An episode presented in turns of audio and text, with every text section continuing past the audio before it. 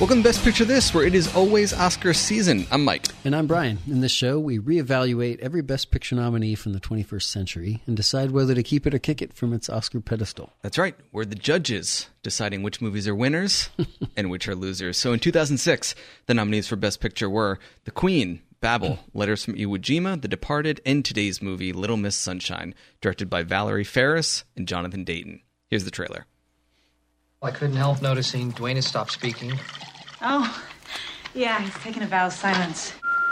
Cheryl, remember when Olive was runner-up in the regional Little Miss Sunshine? Well, the girl who won had to forfeit her crown. I don't know why, something about diet pills, but anyway, now she has a place in the state contest in Redondo Beach. To California. There are two kinds of people in this world winners and losers. Sarcasm is the refuge of losers. How much do I owe you for those pearls of Oh, that one's on the house. guys. That's Stop You're it. not going to Stop it. charge me Stop for it. that? Wrap it up. He started it. A la mode translates as in the fashion. A la mode. Frank, shut up. Everybody push! Dwayne, that's your name, right? Are you getting any? My God, man. Dad. You should be getting that young Dad. stuff. I know you're a homo and all, but maybe you can appreciate this. Dad, that's enough. Stop it. You're not going to shut me up. I still got Nazi bullets in my head. Hey! Oh, how about that? Stock or something. Oh, jeez, I'm being pulled over. Everybody, just pretend to be normal.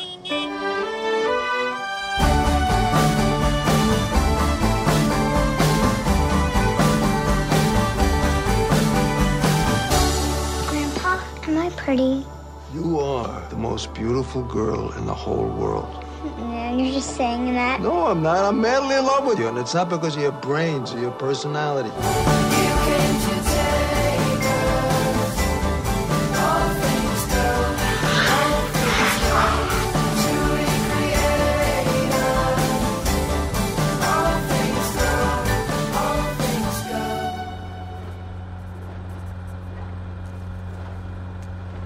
Where's Olive?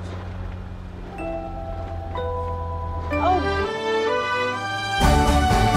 I can't slow down. I can't. Frank. Come on, Olive. Come on, Come on, sweetie. Jump. Jump in the car. Can't stop. Jump. No one gets left behind. No one gets left behind. Outstanding. Sudden ending there. Little Miss Sunshine was made for 8 million bucks. It made 101 in the box office. Ooh. Wow. Uh, 91% on Rotten Tomatoes and 80 out of 100 on Metacritic. It was, uh, to, to help explain the low budgetness of it, it was the directorial debut of the husband wife team, Jonathan Dayton, Valerie Faris. It was shot in 30 days. It was written by a first time screenwriter, screenwriter Michael Arndt, um, who went on to win the best original screenplay for for this movie. His first screenplay that was ever written or bought. Not the first one that he probably ever wrote, but first one that was ever bought. Alan Arkin won Best Supporting Actor. And this, the movie also won the Screen Actors Guild Award for Outstanding Performance by a Cast in a Motion Picture. So, in this show, we are going to ask each other three questions guaranteed to produce golden takes. We will then uh, talk trivia and the big reveal. Keep it or kick it. My first question to you, Brian. Nathan Rabin, AV Club. He says it helps to have a cast stocked with ringers with the chops to play comedy as drama and drama as comedy. Mm-hmm. So my question to you is: Did you have a favorite actor in this ensemble, and why? Whew. I really love this ensemble, actually. I mean, I think the SAG award is pretty well warranted, although I'd have to look at all the other nominees. But yeah, an ensemble award seems fair. yeah, here, right? well, there's really not one particular person you would say that's the main character. It's Yep. kind of the idea of this. It's a it's a car it's a road trip movie, you know, with lots of people in it. Um, yeah, they all have these great moments. I think that um, maybe Greg Kinnear's character I relate to a lot because I'm like a you know middle aged dad with like a teenager and a seven year old. with white Reeboks and high socks and the pleated shorts. big sleeved Hawaiian shirts. Um, with like you know I, I I don't know. I related to his character in several moments. Like I've I've always had the dream to like write a great novel you know? And it's so discouraging sometimes when it doesn't work out. So when he his dream seems like it's failing it's like it's I don't know it's very poignant parts of this movie. But all the characters have great devastation moments in them.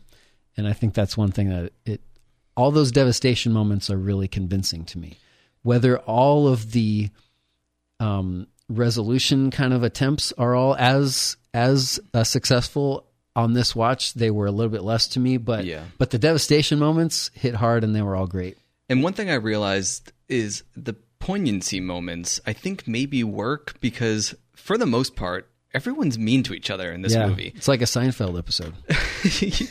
yeah, kind of. Everyone's got an attitude. Everybody's Yep. mean to everybody. Lots of so the, the rare times that they're nice to each other, then it hits, which is a little bit of a screenwriting trick. I It think, is. but but fair enough. I mean, if it works, it works. Um, I was thinking about this, and I I think that Paul Dano is great at being insufferable.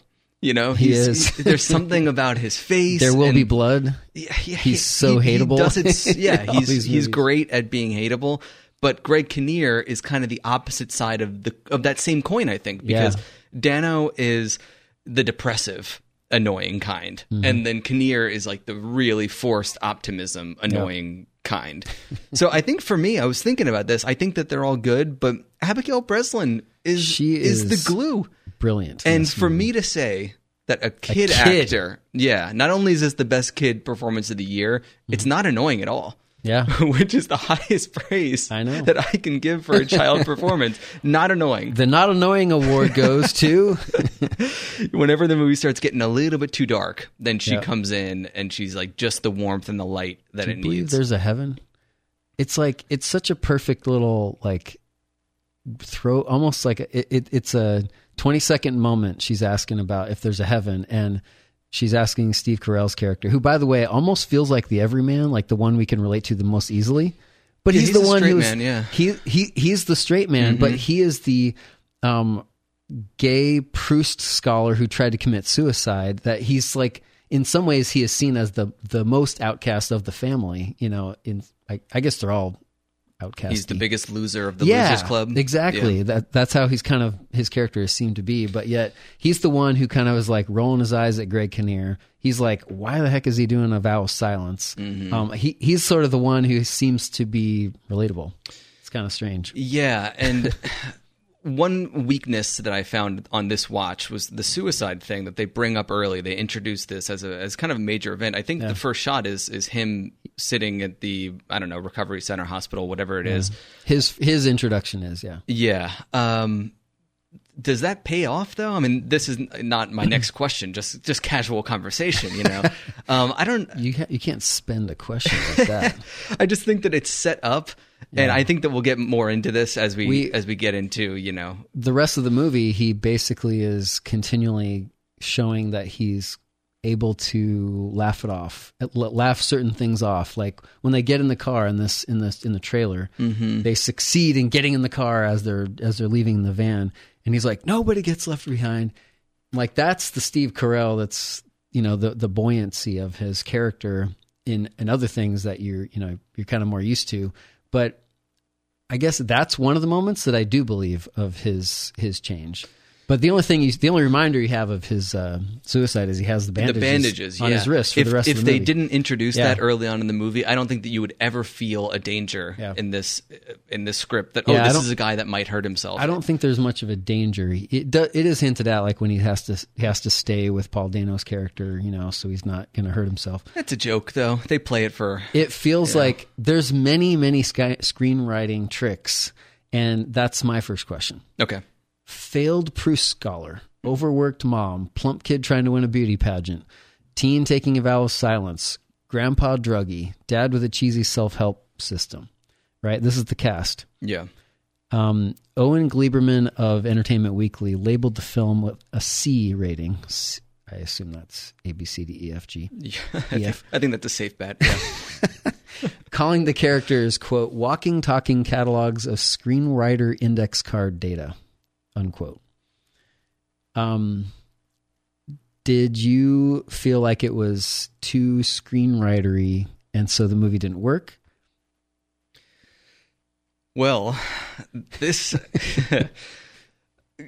uh, this is a kind of a complicated question because I only ask complicated, really thought provoking because questions. it's kind of tied into the full experience of this movie, which Yeah. I think for me was sort of split. On the one hand, I could I could I can live in the in the sort of the chuckles of it. There's there's warmth here. It's charming. It's sort of undeniably charming at at times, and that could be enough. But does it work as anything more than that? I don't think that the screenplay award is warranted at all. Hmm. And I had a very different reaction when I saw this for the first time when I was like 19. and you you liked it more then Loved it. Yeah, yeah. Loved it then. Give it a 5 out of 5 stars. on Letterboxd. yeah, I gave it a 5 out of Very 5. nice. And then I watched it again this time thinking this is a movie I love. Yeah, Did not have that same it was experience. a plummeting score. No, it wasn't plummeting, but it. I was really struggling between the three and, and the three and a half. Yeah. I think it lives in that range where it, where it's a sitcom, and that's okay. Mm-hmm. Uh, but best picture, best screenplay. There's Yeah. is there depth here? I don't buy any of that. so if we go back to Gleiberman's quote, I think that he's right. I don't think that it's offensively bad. It doesn't annoy me, Mm-hmm. but you can see you can see the tricks. So I think that this is an example of a first time screenwriter using all the tricks. There's no doubt about that. Um, in fact, when I watched this and I, I saw an interview afterward um, with him, like at a some bookstore when he was giving an interview, and he said he basically was telling the formula of, of using it. And I thought that was really interesting because here's the thing he's using all these tricks so does everybody else. Some of these, yes, are kind of over the top and more obvious, mm-hmm. but to me, this movie was there's a, there's a nostalgia to this. This was sort of like an intro into like I started reading screenplay books after this after watching this movie Okay. because I was so taken with the idea that wait a minute, he's following this s- formula, and formula sounds like such a bad word. You Yeah. know, it's like formulaic. That means it's going to not work. Mm. Yeah. But I was I mean, so formula is formula for a reason. Yes. So there's that, but Ex- you need to be able to hide it enough to where people are not aware of it on the surface. Well, it to me there are certain things that they do in the movie, like with the shooting of it, that almost like say, you know what, we're doing all this formula stuff, and it's we're not trying to hide it. I, I kind of on this watch as I was thinking because I thought I was kind of nervous going back to watching it that I wasn't going to like it as much. I was I was nervous, and then when I watched it, the emotional payoffs that I remembered loving, they all still worked again for me. Really? They Okay, did. well, yeah. that's interesting. Every time they still worked, and that, that again, it's sort of like, wait a minute, how can this guy, who is just he took a year off and wrote ten screenplays. That was his plan Wow.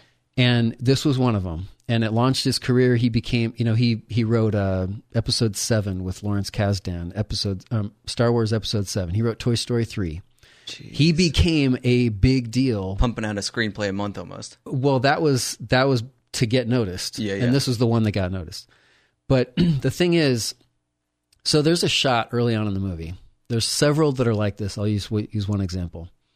When greg kinnear is talking to olive face to face Mm-hmm. he's like do you are you going to be a winner if you go to this and if you look in the background the rest of the cast is set up in an almost comically organized way. Like they're supposed to be just sitting around the table, right?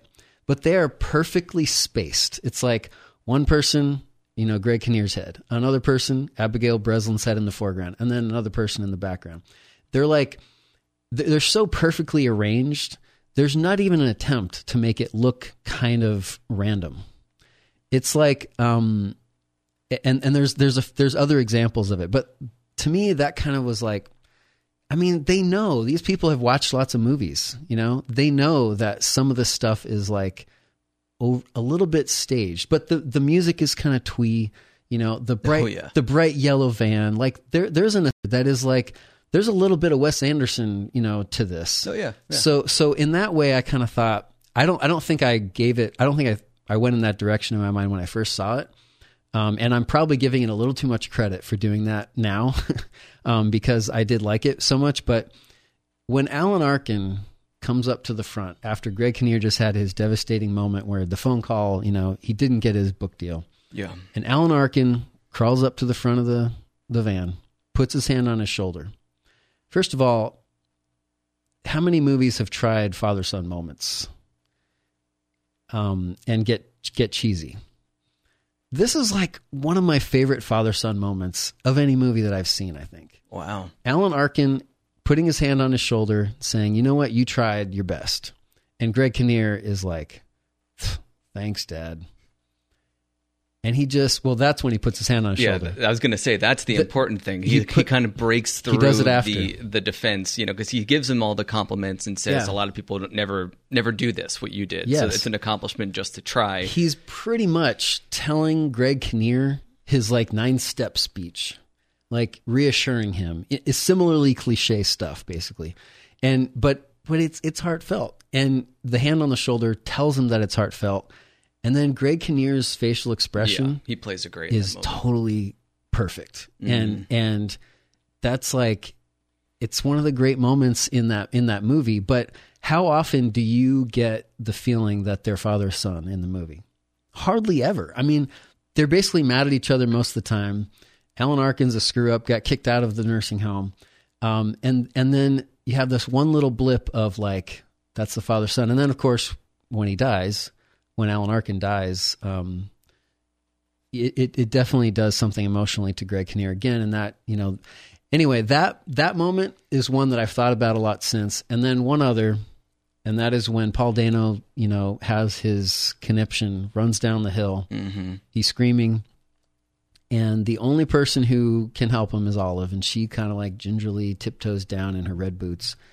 And she doesn't say anything to him. She just crouches down and puts her arm around him. Yeah, And I have thought of that moment many times since watching this movie really. because I think that no it words is- necessary. it's so emotionally accurate to helping someone through a tantrum. You know, I have five kids, ages 3 to 18, and they all have tantrums in one way or another, right? And what do you really need to do to help that person? A lot of times you just need to like sit there and put your arm around them and not try to solve their problem, just say like by your presence, I'm here.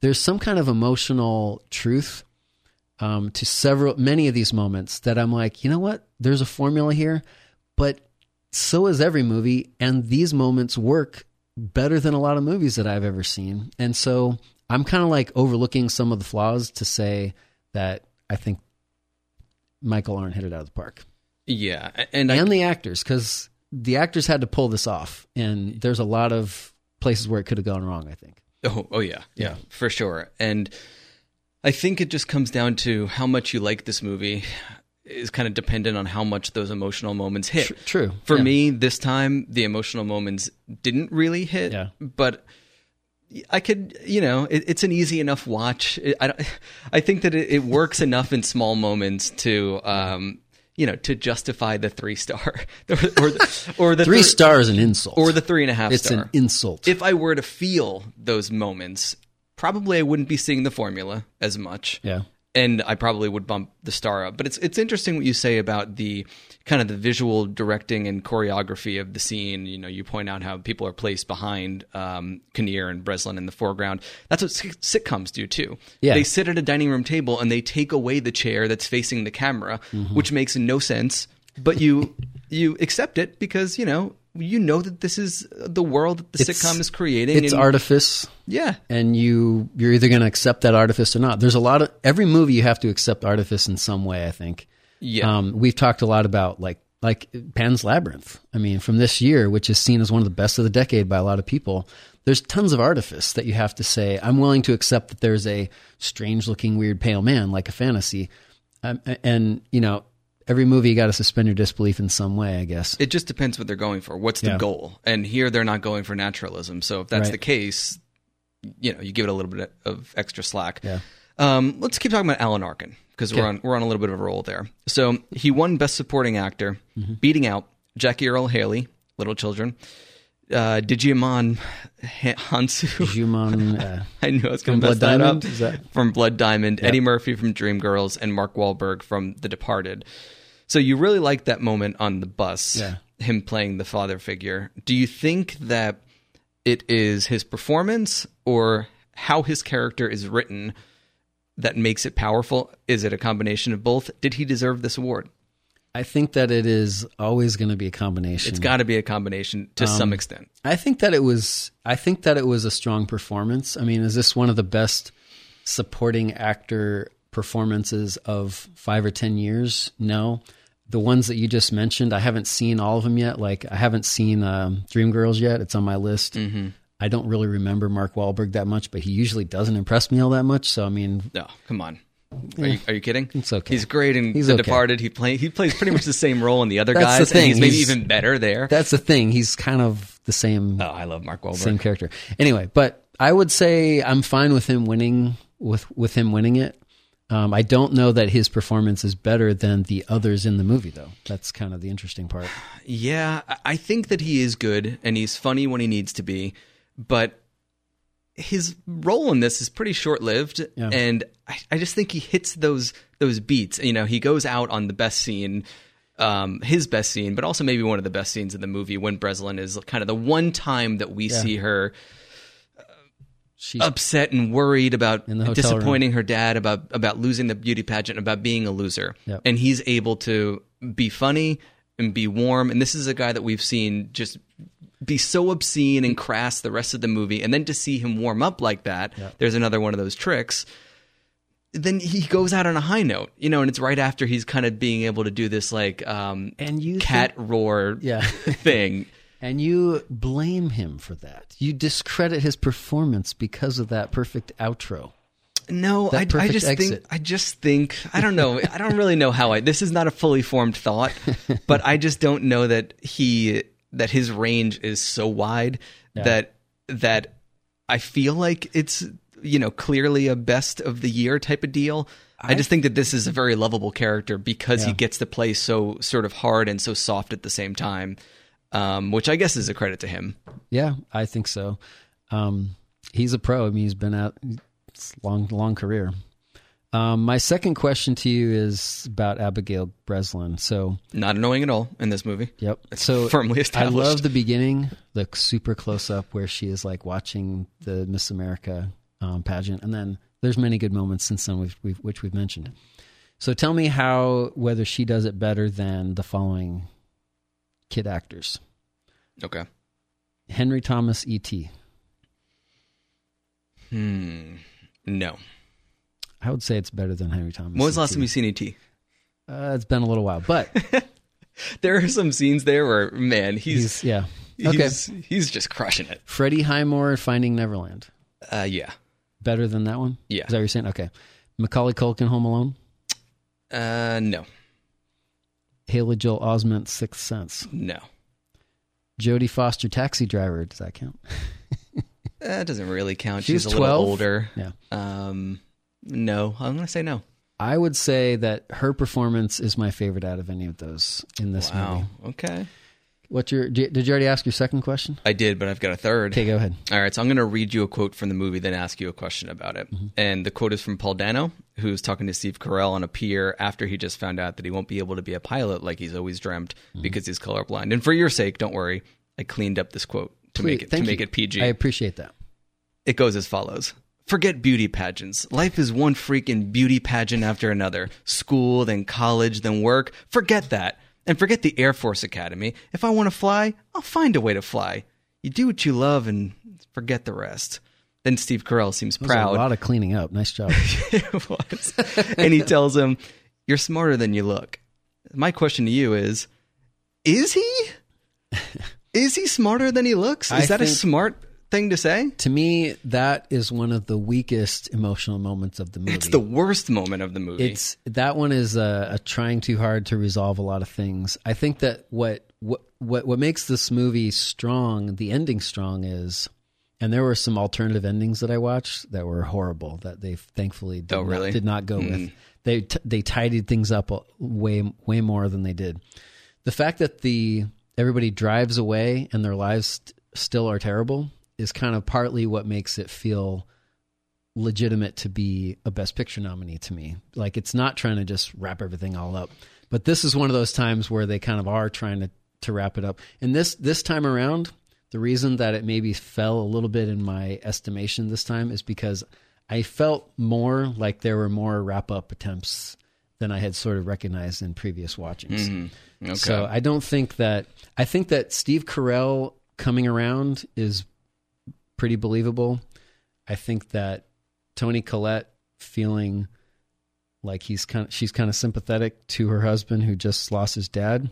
That's believable, but how much does that mean their marriage is going to be better? Yeah. I think the movie wants you to think that it's actually going to be better. I think that's a little bit of a false note that that the movie tries to paint.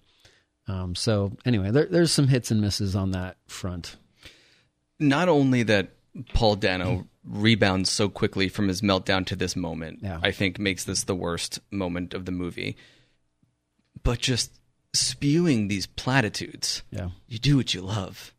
Forget the rest. Yeah. First of all, what does that even mean? School, then work, then whatever. School, then college, then then work. Basically, like any responsibility, I hate it. Yeah, th- these these are the the kinds of things that teenagers think are are deep, and I, I'm not excluding myself from that because when I was a teenager, I saw this, and I remember I- I was like, "Yeah," with this scene. That's right. And I remember, you know, I, I I thought that this movie was having like a real conversation with suicide, and I thought that it was important that Steve Carell was doing drama here, and there were there are a lot of those things that I thought gave the movie weight when I saw it the first time were not there at all for me Do you in think? this watch. I guess now I'm kind of backtracking a little bit, but do you think that Michael Arndt and the directors want us to be like, yeah, Paul Dano, you are right on the money there, or are we trying to be more in Steve Carell's point of view, saying like,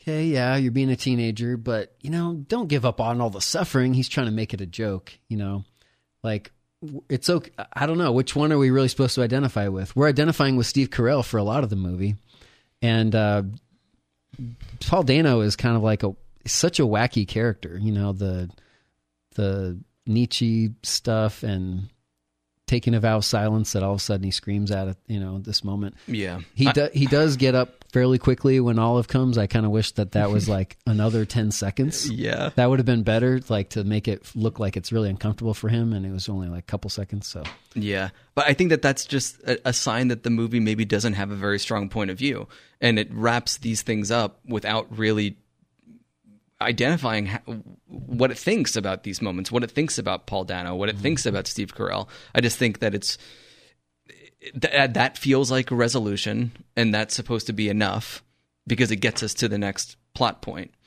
which is fine for you know for for a comedy without without weight. the driving off into the sunset, knowing that there is a lot of unresolved stuff, like Greg Kinnear's career is nowhere.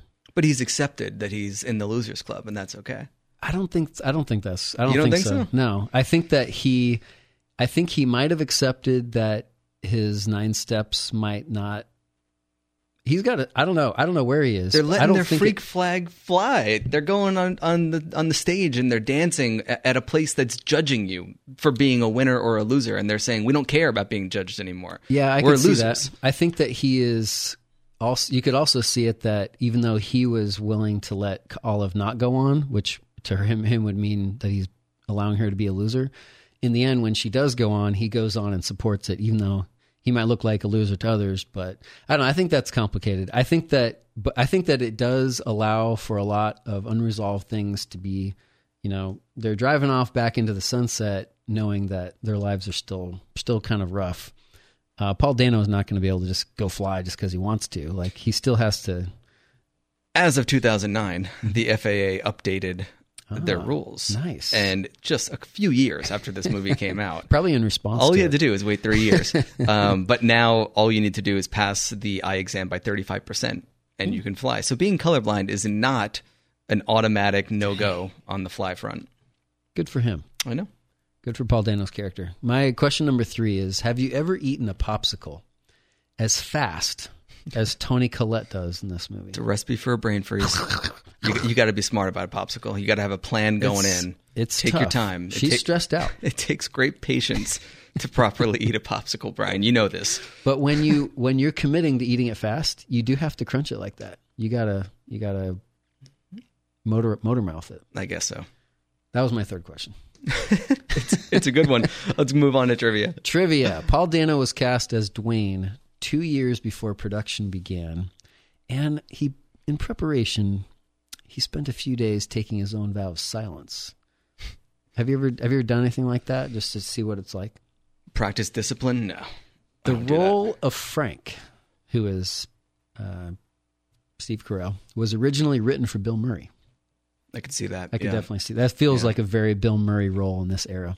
Um, there was also studio pressure for Robin Williams, which also would have been very cool to see. But they went with Steve Carell. Um, Michael Arndt started writing the script on May 23rd, and he completed the rough draft three days later. How? I, Because he I took hear- the year off and he was just like holed up in his apartment in New York City. Yeah, man. Whenever I hear stuff like that, I, I just don't even understand Bang. how the time works. But the rough draft could have been very rough. Maybe it was like a 10 page rough draft. Who knows? Yeah, I guess. Um, he initially planned on shooting the film himself by raising several thousand dollars and using a camcorder. That's how, like, I mean, this is like a, a slush pile success story. I know that's one of the cool things about this movie is because of who Michael Arndt is and how it worked. Um, Stan Grossman, did you recognize the name Stan Grossman? I don't know. There's a character named Stan Grossman in Fargo, and Michael Arndt put it in there on purpose as a tribute to the Co- Coen brothers. Oh, nice. And and the directors didn't catch it, and he thought it was going to be changed, but they left it in again, homage. oh, that's great. That's pretty cool. Um, the script was bought for two hundred fifty thousand bucks. Good for Arndt. Um, he wrote the ending to the film six weeks before it was released. Um, and it was released in December 05 at Sundance, I think. Is that right? Um, let's see. Breslin spent two weeks preparing with a with a choreographer to make sure she got her moves right. uh, last in 2006 in July, Fox Searchlight Pictures invited VW bus owners to a drive-in to promote the movie. There were 60 bands at the screening. Wow, That's not pretty, bad. That's pretty cool. Keep it or kick it, Mike. I'm gonna have to kick it. Yeah, I know you are. Yeah, I I am thought gonna I'm gonna keep it. I thought this was very profound. Six years, sixteen years ago, and I thought it was pretty weightless. Mm-hmm. So what you're time. saying is that I'm sort of in your headspace 16 years ago. Now, yeah, maybe now. You, maybe you finally caught up. Maybe. I'm getting um, nostalgia for aren't living the dream, those emotional moments, Abigail Breslin crying in the hotel, worrying that she's going to please her father. yeah, Those are just th- those are those are like movie movie gold to me. Made me laugh a lot. Good stuff. I will keep it. It's definitely starting to get a little crowded in my 06 though. yeah, it's gonna be in the tail end. I think. In the next episode, we will talk about another 06 movie that has made, continues to make a splash among critics The Children of Men. Actually, just Children of Men, based on a novel called The Children of Men. Uh, Alfonso Cuaron's dystopian sci fi thriller fable starring Clive Owen, Julianne Moore, Michael Caine with, with long hair. Find us at bestpicturethis.com on Spotify, Apple, or wherever else you listen. We're also on Facebook and Twitter at Best Picture This. And for 16 years of Golden Takes, head over to Letterboxd slash Mike Cavalieri. To support the show, visit patreon.com slash best picture this. Thanks to WNZF and the illustrious Mark Gilliland for producing. Also, please remember to rate, review, and subscribe. Thanks for listening to Best Picture This, the Abigail Breslin high pitched scream of movie criticism. Chicken!